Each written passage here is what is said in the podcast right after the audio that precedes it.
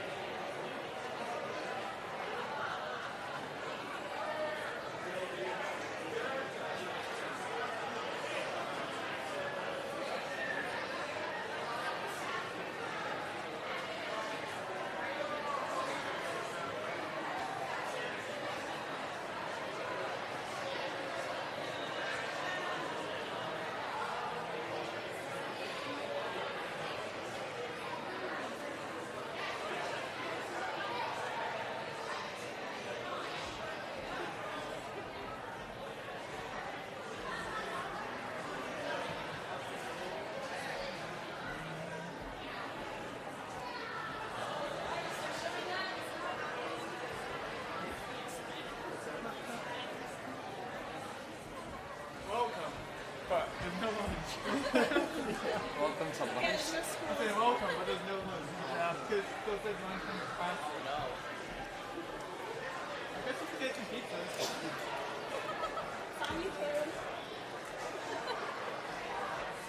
All right, if you'll return to your places and stand, we're going to sing again and rejoice in this Holy Spirit that we've been given.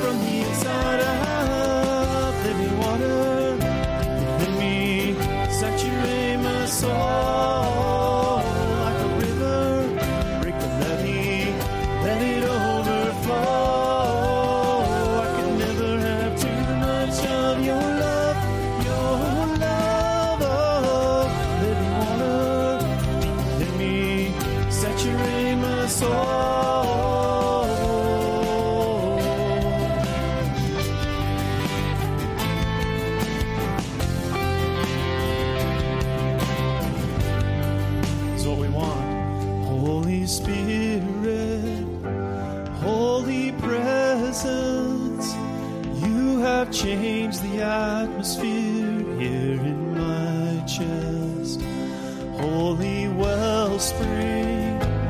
What's in store? I am longing for more. Living water deep within me, saturate my soul like a river. Break the levee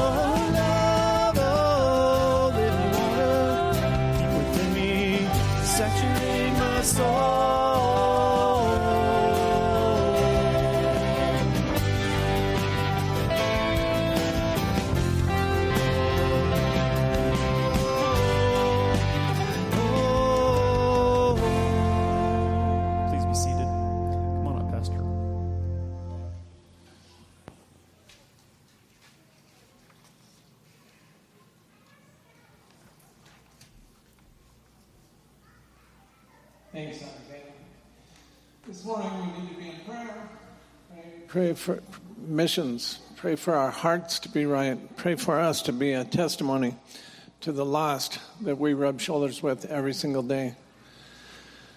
This morning, um, one of our Mexican guys, Jorge, you've probably all met him.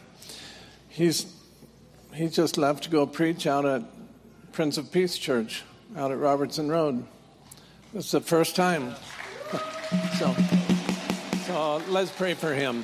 He, he's a guy that we ran into, uh, well, Pat back here ran into when we were doing door to door ministry last year. We just went knocking on doors and handing gift bags and giving out New Testaments and sharing with people. And uh, Pat ran into Jorge.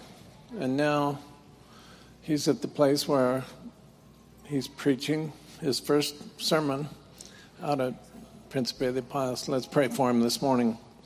Also, I'd like for us to pray. You know, we had a mission team went to Mexico. I think next next week we'll share a little bit about our mission trip. We're putting putting together some pictures uh, for that this week, and um, anyway, let's keep Mexico in our prayers. There's a lot of need down there. It's um, increasingly having some struggles with the drug cartels down there, but the church goes on. The church has to deal with that down there. The church has to um, keep serving Christ um, and keep praying for God to do a work. Last night, I was talking with one of our guys down there, um, Luis Diaz. Uh, our team, we didn't have any get to meet him, but another another pastor that we work with down there um, uh, wants to start another church. So let's pray for Luis Diaz today and his wife and his children. Uh, he's he's a guy that wants to share Christ with people, and um, I've known him for 25 years and God's done a powerful work through him. So let's um, let's pray for Luis Diaz today as he starts a new ministry. Father God, this morning we just want to give praise and glory to you for the privilege we have to serve you, to walk with you. Thank you for our Hispanic ministries. I'm thankful for Jorge, for his family, I Pray that you would just bless him as he goes and preaches your word for the first time. Give him confidence, give him the Holy Spirit just to guide him, help him to share what's truth and from your word. Father, I thank you for all of our Hispanics that attend this church. And also, we pray for those in Mexico. Thank you for our men, our women, our pastors, teachers, who are working down there to share the gospel of Christ with many, many people. I pray for Luis Diaz, who asked for uh, extra prayer today for he and his wife as they start a new new ministry. Give him a real servant's attitude, and I pray that you'd use him for your glory. And you, thank you for our church. I just pray that you would bless us, help us to be all about sharing Christ with others as well. May your kingdom grow right here in Casper. Father, we do give you thanks also for the opportunity to share through tithes and offerings this morning. As we give, may you be receive all the glory and be blessed. May it be used for your glory here on the earth. In Jesus' name, amen. If we could have some men come forward.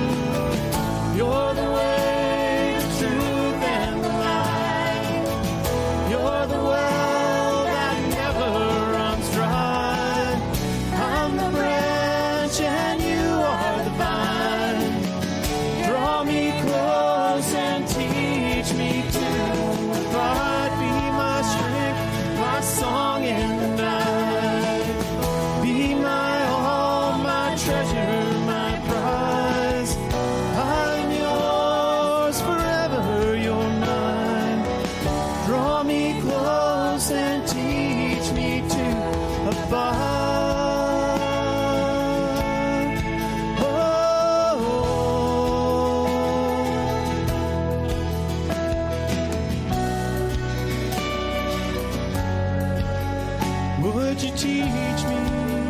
Would you teach me to love?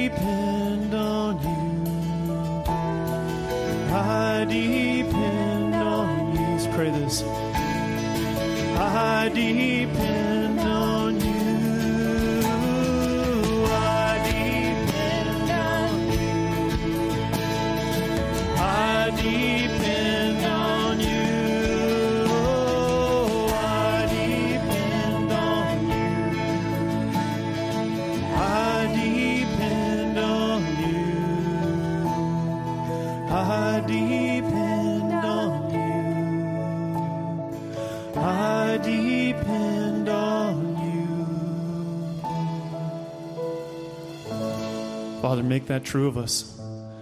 We cast down every idol, the things that we think we can trust in, the, the things that our culture around us tells us that we can rest on. Lord, it's all shifting sand.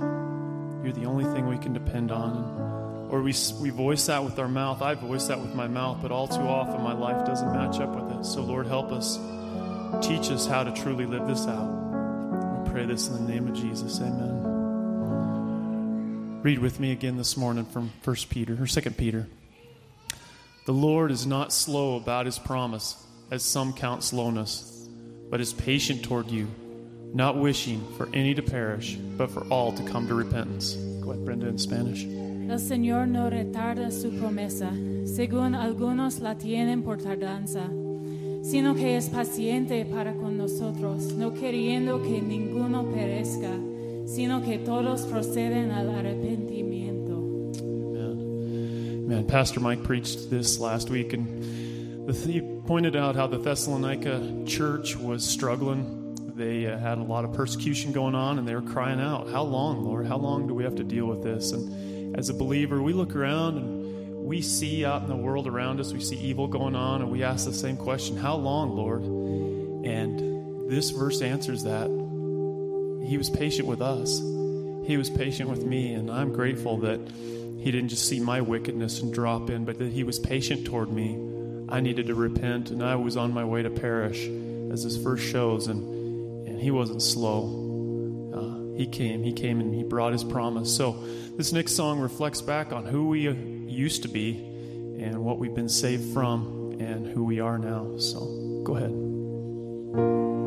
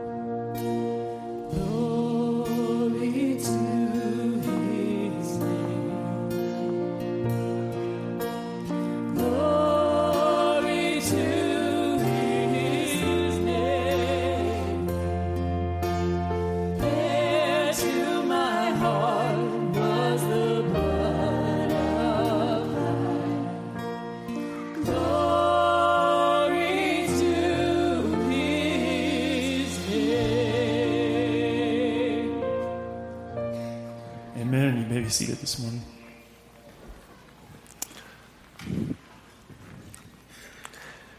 If your kids are four years old through third grade, they can go to children's church. It's just right across the hall. Should be a great time for them. Much better than listening to an old man talk. when you're that age, anything's better than that. Really thankful for the worship team. I, I came in early this morning and was just sitting back there, uh, giving them some of my notes for the scripture, and just worshiping the Lord. I was just really blessed by how they they uh, they get, they get ready to worship. Hope you know that they're they're ready to lead you in worship. It's a blessing, and it's really really good for my heart to come in here in the mornings and worship. I, I'm just astounded. I'm astounded as I look around this room this morning for the last few hours, Lord, and just just see the the people that have impacted me in the 19 years that I've been in this church. Some of you recently, some of you for a, a, long time. And I'm just thankful for the ways that you guys have encouraged me and, and just, just poured into me. And many of you don't even know. You don't even know. You just couldn't know. You can't know the way that I, I, see you in a moment serving, and it just builds me up and lifts me up and encourages me to press on. And others of you, just your un, undeniable love for the Lord has encouraged me greatly. And I, am just, just astounded by it, astounded and thankful to be a pastor. God has He's made me a, a pastor a little over a year now, and it's been just insanely transformative. I, I just can't put words to it. I, I try, but I, I can't it's been, he's just altered me. He's changed me into a different person. And I'm really thankful for that. And kind of just blown away, just observing myself in God's plan as He's, he's remaking me and, and giving me uh, another measure of Himself and another measure of love. And I'm just so thankful for it and so blessed by it. And I look back and I see how He, how he has been working me this direction and those of you that have walked with God, you see how He works in your life year after year, circumstance after circumstance to make you into who you are today. And I just can't wait for another 10 years. I don't know what He's going to do, but I'm ready. I love it. I love the Word of God.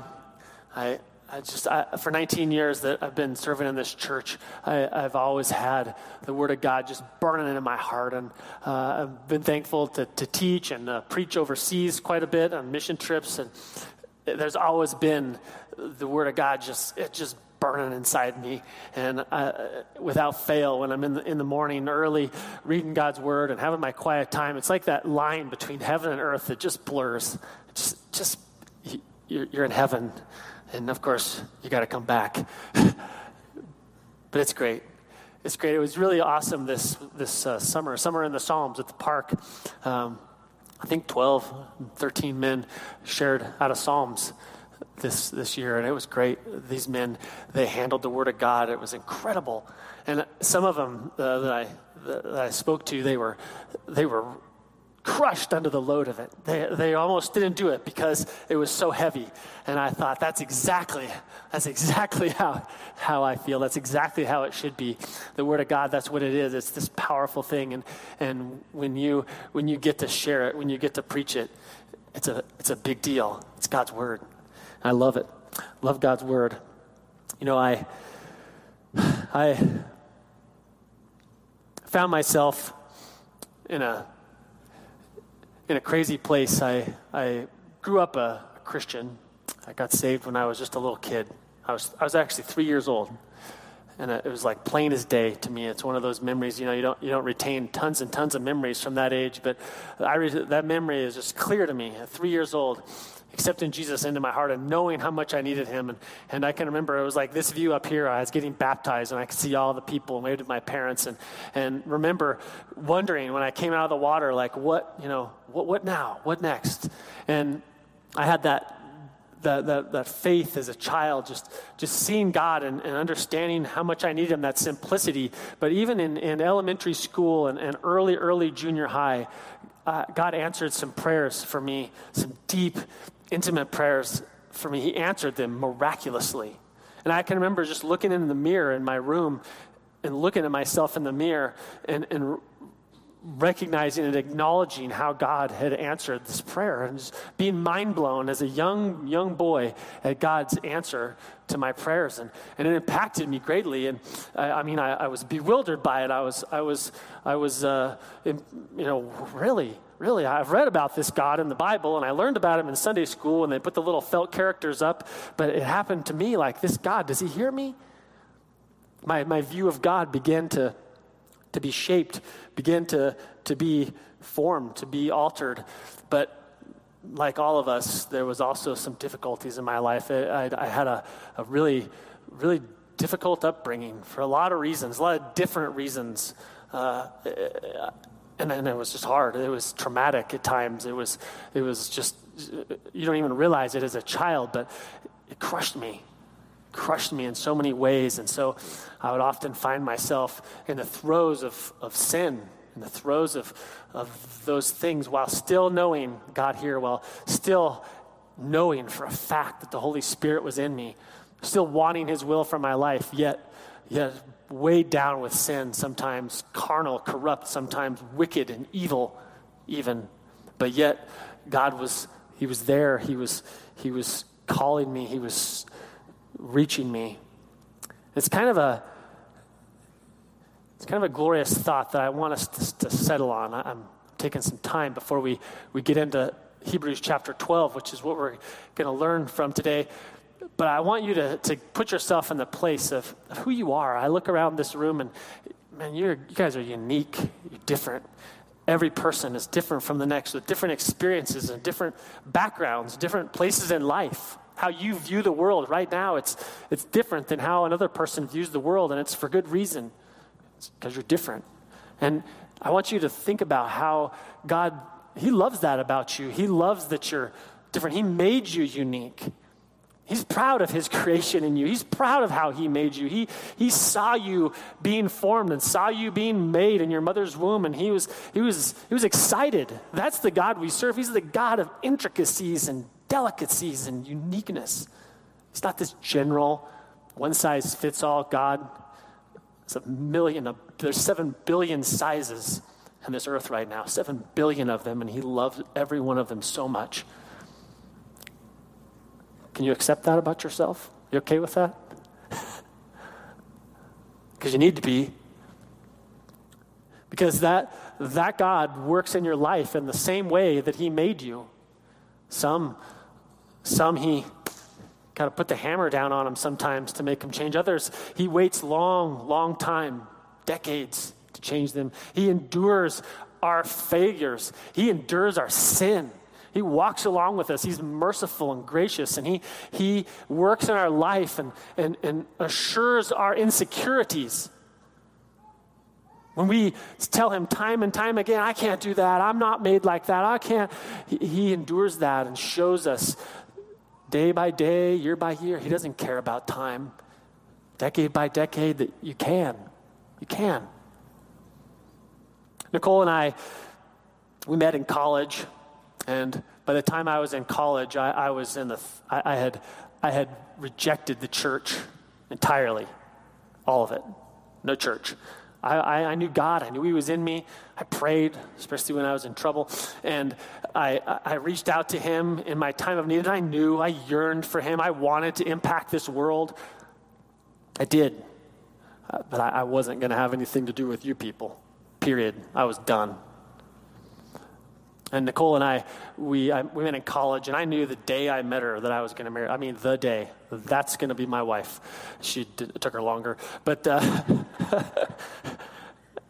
I, was too chicken to marry her because I was living in sin in every way of my life. And every aspect of my life was full of sin. And I knew I wasn't that dumb. I was dumb, but not that dumb. I knew that I couldn't marry this girl and not have my heart right. I just knew that wouldn't work. I knew that uh, the, the so so I dilly dallied around for like three years before I finally got to the place where I was sick of my sin, sick of the garbage life that I was living, and I was ready to to get my heart right. And so I started getting my heart right, and and uh, God started like speaking to me in big ways. I wasn't even really fully living right. I was still had a bunch of garbage in my life. Don't you love that about God? He takes you exactly how you are in the moment you are.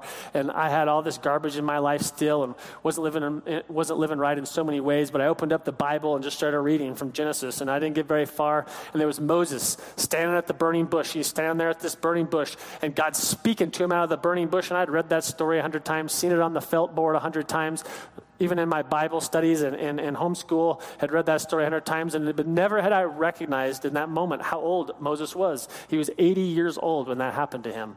He was 80. I'm like, whoa, he's 80. And it was like God audibly said to me, How old are you going to be when you decide to serve me? And that was the moment. That was the moment that the tide shifted for me, that I started changing, that I started recognizing, you know, I was, I was 23 at the time, and I started realizing, man, I, I need to get at this. I don't want to be 40. I don't want to be 50. I don't want to be 80. I began to, God began to use that to ponder my life and ponder who I was going to be. And Nicole and I started a premarital counseling, and it was this dear man, a good, good friend of mine, pastor, blessed me my whole life. One of the only ones at that time that had any credibility in my life. And he just led us back to Jesus. Come on, you two boneheaded kids, come back to Jesus. And we, we started giving everything back to him and giving our lives back to him. And uh, we got married in October of 2003, and uh, I was uh, I was finishing my last year of college for pre-law. I was going to go to law school the following year and getting all ready to to do those things. And uh, I was just over here. We lived on a house uh, on Poplar Street, just two blocks away, straight straight across from the church here, two blocks away. And I was just walking my dog after we got back from our honeymoon, and I was finally at that place where there was no no junk, no garbage in my life, and I and I was just ready. And I said, God, what do you want for me? And He said, drop out of law school and do what you're doing. I had a, a landscape company at the time. It was running out of my garage, just this tiny little company, a couple of lawnmowers and some trailers and stuff like that. And God said, You're doing it. Go do, go do that. I was excited because God told me that. And I remember standing in front of the mirror as a, a young, young elementary school boy looking at myself in the mirror saying, God, did God really did you really answer my prayer? And it was the same feeling I had there. And I went the next day and dropped out of law school and uh, never looked back. And I, I knew that I was supposed to carry my business on to be a ministry to men because I had six or seven, eight guys working for me at the time when they were lost like crazy.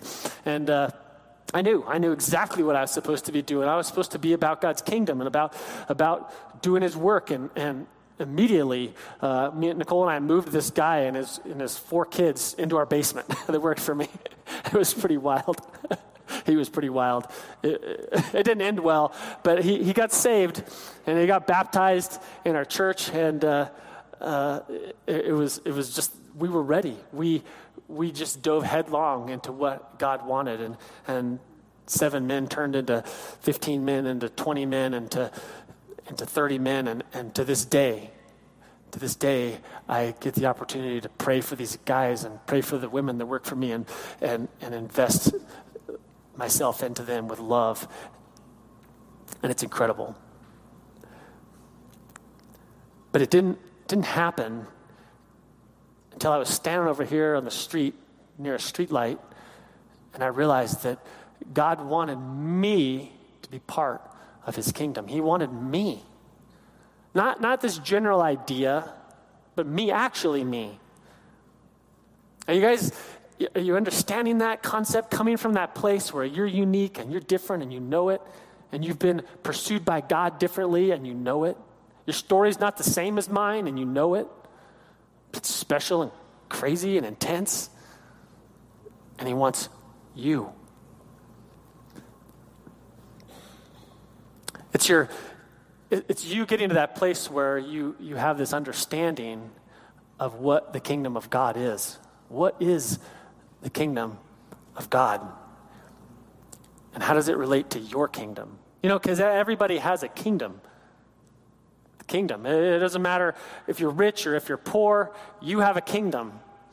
You know, I was in, I was riding a, a motorcycle hundred, hundreds of miles from any civilized town in, in, in DR Congo a few years ago, helping this, this doctor, this missionary doctor, and I was, we, we just rode up, we were riding up this mountain in the mountains of Congo, and there's this guy, and he's, he's literally with all his might, I mean, he is stretched out behind this, this, uh, this bicycle, and he's got a hundred pounds of corn flour on this bicycle. It's like huge bag of corn flour, and he's He's just stretched out, pushing this thing up this hill. And we stop and we ask him, Well, where, are you, where are you going? Because we're in the middle of nowhere. He tells us he's going to this town, Moba. It was like 20 miles away, 30 miles. It was so far away. I'm like looking at my GPS, like, man, what are you doing? He had a plan. he told us his plan. He had 100 pounds of cornmeal, and he was taking that, and he was going to buy himself some salt, some shoes, and a new hoe for his garden where he grew that corn. Because, you know, you got to have money to buy those things. You can't grow those things. You can't grow salt and, and shoes and, and a hoe. And so he was, he was going to Moba to do that, and he was, he was serious about it. And he was pretty proud of himself about it. It was important to him. His life was vested in it. He had days to go. What's your kingdom? You know, it's these things. It's your, it's your work. It's your job. It's your kids. It's your life. It's your pride. It's your insecurities. Everybody has a kingdom. But can your kingdom be shaken? That's the question that the text is going to ask us today in chapter 12 of Hebrews, starting in verse 18. For you have not come to what may be touched a blazing fire and darkness and gloom and a tempest, and the sound of a trumpet and a voice whose words made the hearers beg that no further messages be spoken to them. For they could not endure the order that was given. If even a beast touches the mountain, it shall be stoned. Indeed, so terrifying was the sight that Moses said, I tremble with fear. But no, you have come to Mount Zion, and to the city of the living God, the heavenly Jerusalem and to innumerable angels in festal gathering, and to the assembly, the church, of the firstborn who are enrolled in heaven, and to God, the judge of all, and to the spirits of the righteous made perfect, and to Jesus, the mediator of a new covenant, and to the sprinkled blood, his blood, that speaks a better word than the blood of Abel. See that you do not refuse him who is speaking. For if they did not escape when they refused him who warned them on earth, much less will we escape if we reject him who warns from heaven. At that time, his voice shook the earth, but now he has promised, Yet once more I will shake not only the earth, but also the heavens. This phrase, yet once more, indicates the removal of things that are shaken, that is, things that have been made, in order that the things that cannot be shaken may remain. So, therefore, let us be grateful for receiving a kingdom that cannot be shaken. And thus, let us offer to God acceptable worship with reverence and awe. For our God is a consuming fire. Let's pray. God, help us see you today, see your kingdom today. Lord, and let us be impacted by this scripture that we would come to your kingdom and let everything else melt away. Help us see it. Amen. These first verses in verse 18, he, he's, he's telling them, For you have not come. He's telling us, For you have not come to this kingdom, a kingdom that can be touched, a blazing fire and darkness and gloom and tempest. He's talking about the Israelites. The, the Israelites were this people that uh, were, were God's chosen people. God had, had set his promise on these people. And he promised this dude, this is random, seemingly random dude, Abraham, he promised him, You are going to be the greatest nation on earth. I'm going to make your people the, bigger than the stars of the sky and the sand of the sea. I'm going to give you all this land. You're going to be special. You're going to be holy. You're going to be my people, and I'm going to be your God. And Abraham believed him, and he lived his life. And his life and his son's life kind of wove through some things and it didn't make any sense to, to him or them because they weren't you know they were just one family on this earth And eventually they, they wandered into Egypt. Remember their son Joseph, he, he was pretty much the hero of Egypt. He saved them from this famine because he, he interpreted the future and he told them the, the future that there was going to be these famines. And so they, they got ready. And uh, the, in getting ready, the whole earth was essentially saved, and Egypt was made filthy rich because of it, because they were able to sell their grain to all these people. And so Joseph's family was invited to come to, to Egypt, and there was 70 of them. 70 people came to Egypt, and they were they got a hero's welcome. But things devolved quickly.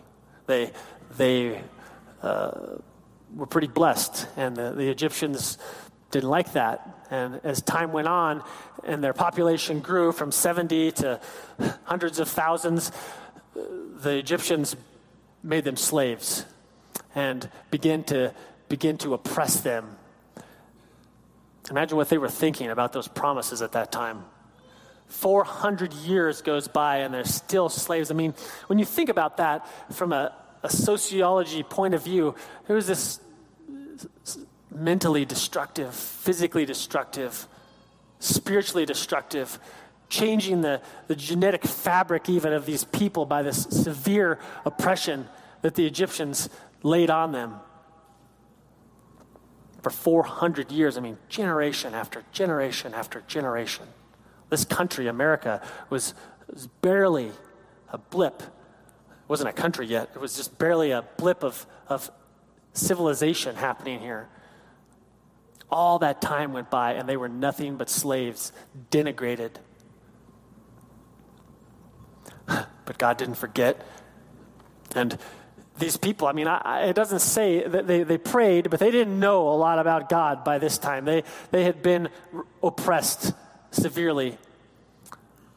But God heard their prayers, the ones that prayed, and He came and He saved them. And, and if you know the story, it was with 10 crazy acts He saved them and just altered, altered the fabric of Egyptian society. He destroyed everything that was great about the Egyptians systematically. He went down the list and destroyed all their greatness, wiped it off the face of the earth, and God hardened Pharaoh's heart every time with his sovereign hand. And the Egyptians continued to persevere in their oppression of the Israelites. And eventually, with one final act, God l- kills every firstborn in the entire country of Egypt and just devastates them to the place that the Egyptians basically worshiped the they, they worshiped God by worshiping these people. They gave them offerings. They gave them their gold. They gave them, they gave them everything they needed. They, gave, they made these slaves who had nothing fairly wealthy and said, Now go. Here's our appeasement offer. And these people, these, these slaves, they're watching this happen. They're seeing this God like they, they understood what a great God God was. Make no mistake, they watch this unfold before their very eyes as they're walking away with all this stuff that their neighbors gave them under their arms.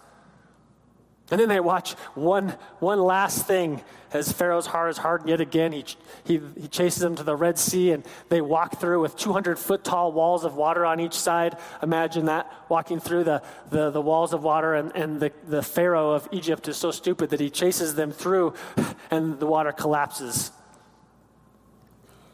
These people understood how great God was. They, they could tell. It wasn't, it was evident to all.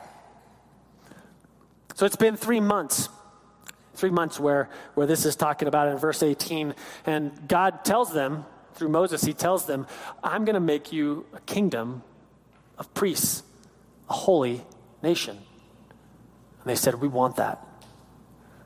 We want that. He said, I'm going to make you a kingdom of priests. I'm going to begin this kingdom in you today. So get ready, he tells him, and he tells him to go do some stuff. Go, go wash your clothes and, and, and get your hearts ready. Get prepared, because I'm going to come down this mountain.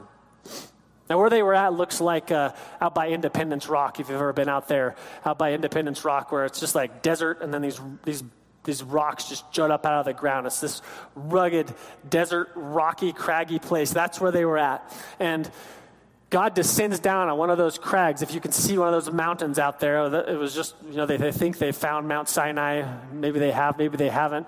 They found one where the top is burned, and they, they said that's the one.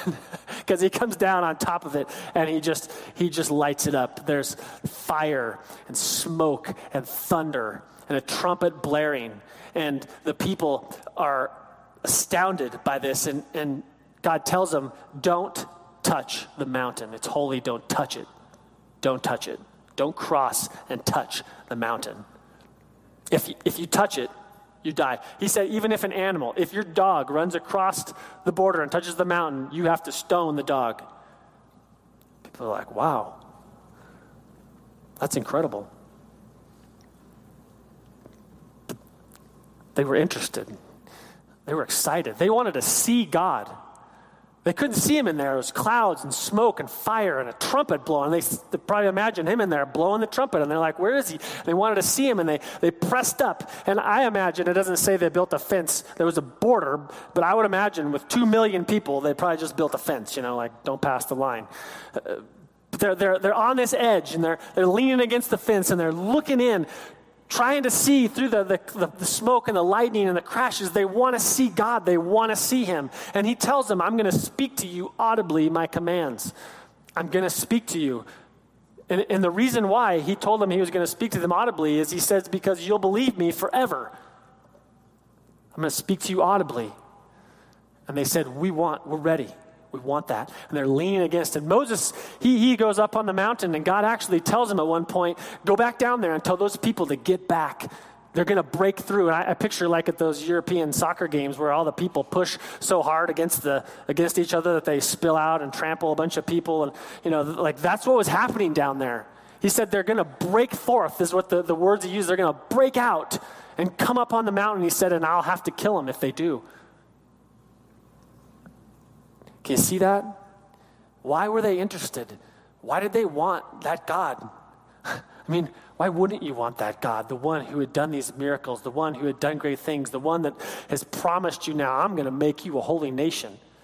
And they had all their all their Egyptian neighbors' stuff, you know, and it was great. It was an amazing God that they were they were beginning to understand who he was. They're pushing against this fence. And he's telling them, get back. And they might have even been confused about that. But you see, he, he then he speaks, and it all becomes clear. He speaks audibly to them. He, he says, No other gods before me. I, I think, honestly, when he said that, there was no one leaning on the fence. In my, in my mind, knowing myself, I think everybody might have taken a step back in that moment because everybody has a kingdom He says, Don't make idols. They had idols in their tents, idols from Egypt. They, they brought the idols from Egypt with them. Many of them had them. Don't take the names Lord in vain. Remember the Sabbath day and keep it holy. Honor your father and mother. I really think by now there was probably some honest folk running. Running. I, I, I just can't imagine. I would have been one of them. Oh, better go. Don't murder. Don't steal. Don't commit adultery. Don't speak a false witness against your neighbor. Don't covet. Don't desire the things that your neighbor has. Everybody was walking the other way by now. They were joining, they were getting together with their leaders. They were looking at each other. They were literally, some people were, were, were probably on the ground, but they were all saying, We can't endure anymore. No more. We can't take this. If you, if you say one more word to us, we'll die. And they got together far away from the barrier. God was still on the mountain. The lightning, the thunder was still happening. The horn was still blowing, but they weren't there. They were, they were back. And they got their leaders together, and their leaders came to Moses when he came down, and they said, Listen, man, we, we totally want to do whatever God says, but just don't let him talk. You, you have him tell you, and we'll do it. You tell us, because we can't endure him speaking to us again. Why? Why? The only people that ever got to hear the voice of God together like that, audibly.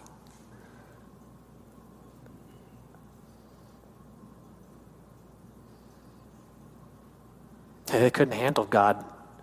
They couldn't handle his expectations. They couldn't handle his holiness. It sends us running.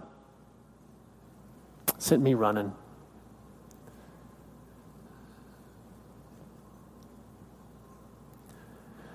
Thankfully, that's uh, verse 18. It says, For you have not come to that kingdom. we, we, we can be thankful we haven't come to that kingdom. You don't have to. Uh, Let's read on. But instead, you have come, verse 22, to Mount Zion, to the city of the living God, the heavenly Jerusalem, and to innumerable angels in festal gathering. Mount Sinai was on fire, but Mount Zion, the kingdom that you're coming to next, it's, it's going to be, Jesus is going to be standing there. And he says that the, the temple that he builds there is going to be more beautiful than any temple that mankind's ever seen. And he's going to be there. And there's going to be innumerable angels there in festal gathering, getting ready for a celebration. Verse 23 says, And you've come to the assembly, the church of the firstborn who are enrolled in heaven, and to God, the judge of all, and to the spirits of the righteous made perfect. Where we're coming to is this. And where I got it wrong uh, those years was I, I thought that the, the church was these, these some wicked people. It's the church of the firstborn. It's the church of, of the wicked people redeemed. It's the church of the sinners made holy in his eyes. The church of the ones who can stand and hear the Ten Commandments and know that we've broken them all, but we've been redeemed.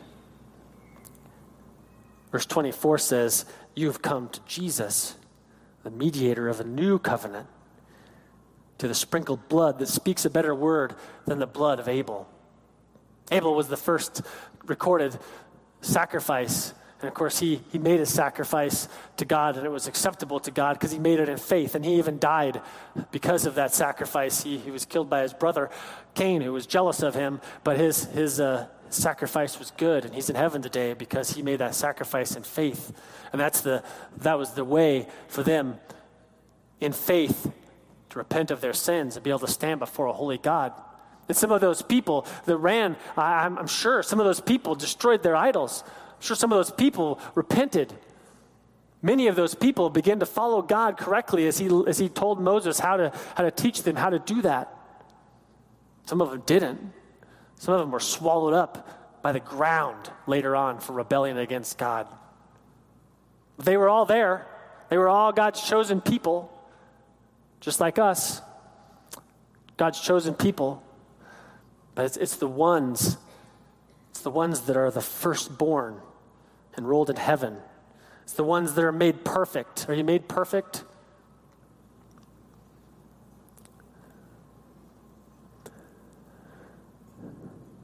You know, we we need this. We need this part because none of this works. None of this would have worked if, if Jesus hadn't been looking down and, and saying, I'm going to, to make this kingdom possible. And he, he saw us in our uniqueness. He saw us in our, in our differences. But there, there was one common denominator that we all have that makes us the same, and it's, it's sin. And he loves us so much, and he wants us to come to heaven. He wants us to be in heaven with him, and he, he would gladly take all seven billion people on the earth today right into heaven. But if he took us into heaven, what would we do in heaven? What would heaven be like with our sin in heaven? He couldn't let that happen. And we have to make a choice. Are we going to run away from God and say, don't, don't talk to us? And you run, when you run away from God like that, you run all the way to hell because you have to go to hell. You have to, God had to make a place to put people that were going to reject him. He had to put them in a place or else they would contaminate heaven. He made us with eternal souls. Every single person is going to last forever. They're going to exist forever. It's not complex. It's not complex at all. But it was difficult. It was, it was heart wrenching for Jesus to make the decision that he made. I mean, you have to stop and think about why he would do that for you. What would it take for someone, a king, the God of the universe, to do that for you? What would they have to go through in their mind and in their heart to do that for you? And he wanted you. If you don't know Jesus here today, he wants you. It's no accident that you're here today. It's not by some circumstance you're here today. You're here because Jesus wants you. He wants you in his kingdom. He wants you to work in your life. He wants to make you into something new. He wants to alter your life. And you just heard me talk about how God has altered my life completely. He wants that.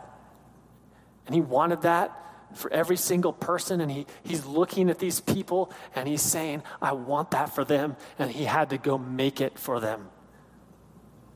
He had to make it for them by dying, he had to force it to become possible. He died on the cross, and it's like he wrote your sin down. It's like, it's like he wrote it down, every single one. He's like, I paid for that one, I paid for that one, I paid for that one. However many billions of times, billions of people, billions of sin, you're in you and your your difference and your uniqueness. He knows all, everything about you, your sins past and present, and he had died for them. It was this cosmic thing that he had to do at this, this huge, inconceivable level so that his love for you could be activated, could be utilized by you. It's incredible.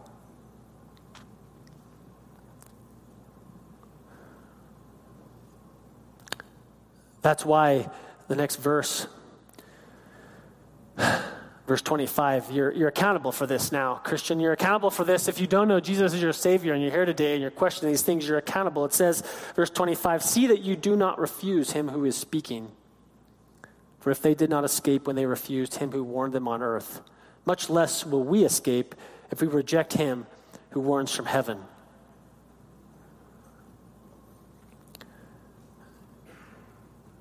I don't know why we refuse. Why, why do we refuse? I mean, why, why do you hold back, Christian? Why, why, are you, why are you holding back from this kingdom? What's, what causes you, in your uniqueness, in your, in your incredible intricacies, why do you hold back? Is it, is it pride? Is it fear? It's just apathy. What if these people, what if they hurt you? What if they, what if they are disorganized? What if they, what if they don't do ministry the way that, that they really should? What if they're hypocrites? That's what happened to me. That's, what I, that's why I refused. I, I just saw, I saw these people, and I, I grew up in a, I grew up in a hard, hard church. I shared this in the first service. And the, the longer, the longer that I've been in this church, 19 years, when I came into this church 19 years ago, well, 20 years ago, I wasn't even living for the Lord. I, I came with Nicole because her family grew up in this church and just come on Christmas and Easter, you know, to appease the family. And I came to church and I remember sitting under Pastor Mike and him taking the, taking the word and thinking, I, walking out, thinking, I've never felt so good about feeling so bad because I was convicted big time. I mean, I was, I was living in sin in every kind of conceivable way. And I was like, that man speaks truth. That man speaks love. And it felt good. I hadn't felt that. I don't know when I last time I felt that was. It was powerful. After the first service, this guy, he walked up to me. He's from Glen Rock, and he said, Oh, so you went to that church, huh? The church doesn't exist anymore, but he went there, and he, he told me how hard it was for him. I'm sorry. I, it's, it's heartbreaking. It's heartbreaking that God's church would, would cause wounding that we would wound each other?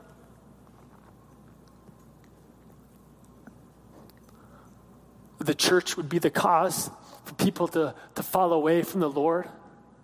I mean, our sin has no boundaries, people. The evil one has, has no limitations. That we would harm each other, that we would cause these things upon each other. It's, it's painful, difficult. but yet, Jorge, one of us, he's out preaching at Prince of Peace right now. And that church, Prince of Peace, it's, it's struggling. It's in a hard place. It's, it's this close from, from shutting down. Probably should have shut down, actually. But no, God is working there. He's reviving that place. Praise God. He doesn't give up on his church.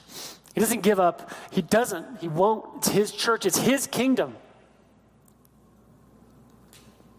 And it wasn't, it wasn't until I realized that. And whether you grow up in a, I look at my youth group, and these kids, and I, I tell them, you guys are spiritual rich kids. You know, they just are. They're spiritual rich kids, and my nieces and nephews grew up in this church, and I tell them, You're spiritual rich kids because they've grown up in a good church with good preaching and good teaching and godly people who I've witnessed for 19 years turn me into a better man, and they're turning these kids into better kids. And I'm like, Don't take it for granted. You're a spiritual rich kid, and God put you in this church to do great things with you, not so you can sit back and, and, and enjoy the goodness of a good church. And you've been given so much in this church. And you, you adults, it's the same. We're all spiritual rich kids. Praise God for what He's done in this place. It's His kingdom. And when I realized that, I stopped refusing. Just don't refuse. Don't refuse because he's got, he's got work to do. Verse 26, he says, At that time, his voice shook the earth. But now he has promised, Yet once more I will shake not only the earth, but also the heavens. He's, he's talking about Haggai. Uh, was a prophet, and uh, after the Israelites became the greatest nation on earth, and everything was great, they, they, they were the spiritual rich kids, you know, and they fell away from the Lord because their life was so good, and God blessed them so much, and they took it for granted and became wicked, and then God wiped them off the face of the earth in judgment. Whew. Careful, spiritual rich kids. And uh, Haggai, he, he got to come back because, you know, God's faithful. His kingdom prevails. And so he brought his people back. A long time later, after being in captivity, he brings them back and he lets them rebuild the temple. And they're struggling with how to rebuild the temple. And I love that whole passage because they were struggling with how to rebuild this temple just like how we're struggling how to how to do ministry. It has never changed. The world's never changed in those ways. And Haggai uh, chapter uh, Haggai chapter it's probably up behind me there.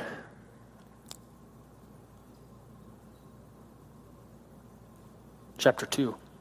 There's only a couple chapters there, verses 6 through 9. He says to Haggai, For thus says the Lord of hosts, Yet once more, in a little while, I will shake the heavens and the earth, and the sea and the dry land, and I will shake all nations, so that the treasures of all nations shall come in. And I will fill this house with glory, says the Lord of hosts.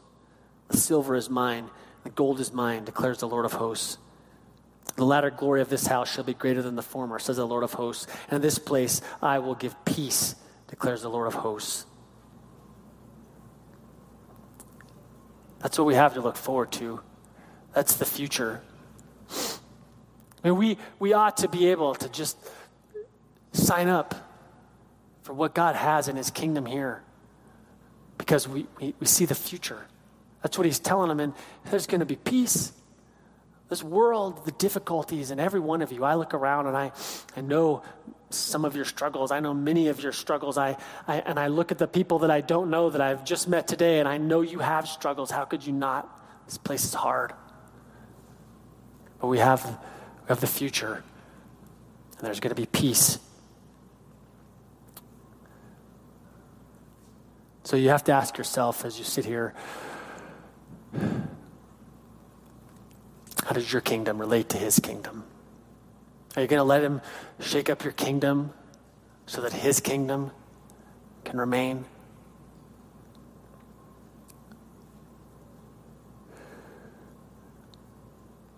We can't endure holy God, right? That's what it says. His holiness makes us run away from him. But you know, he, he loved us so much. He died for us. He made a way. You're sitting in the kingdom of God right now. This is it, right here.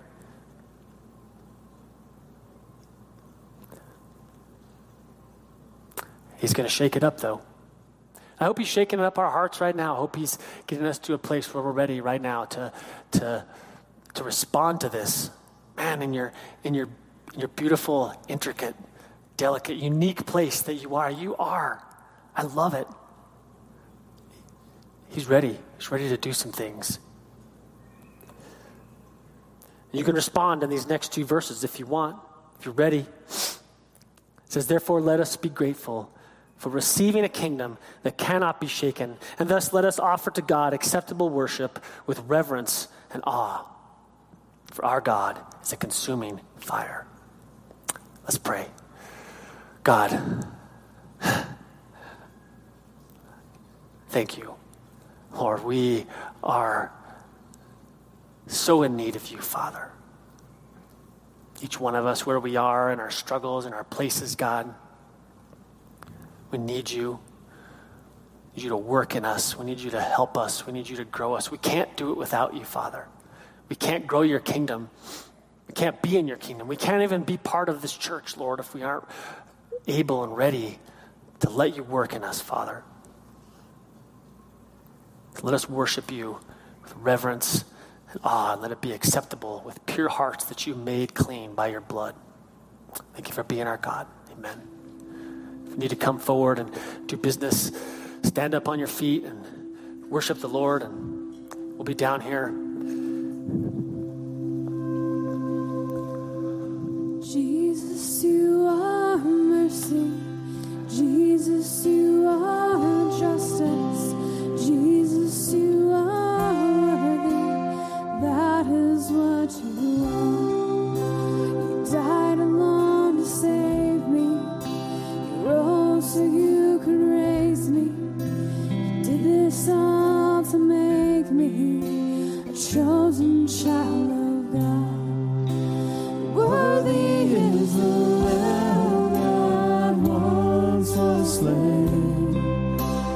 to receive all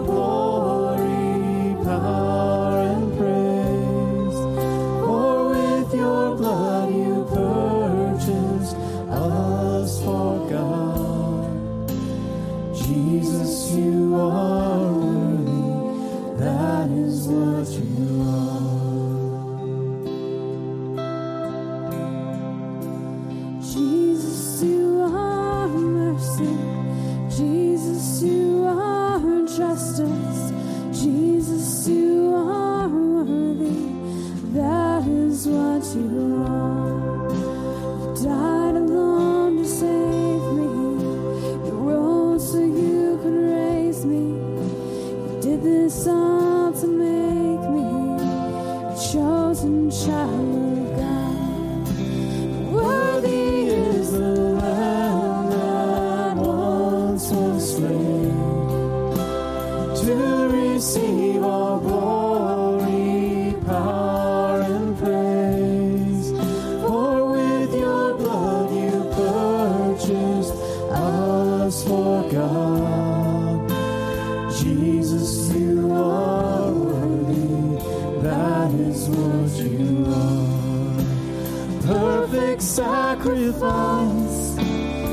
crushed by God for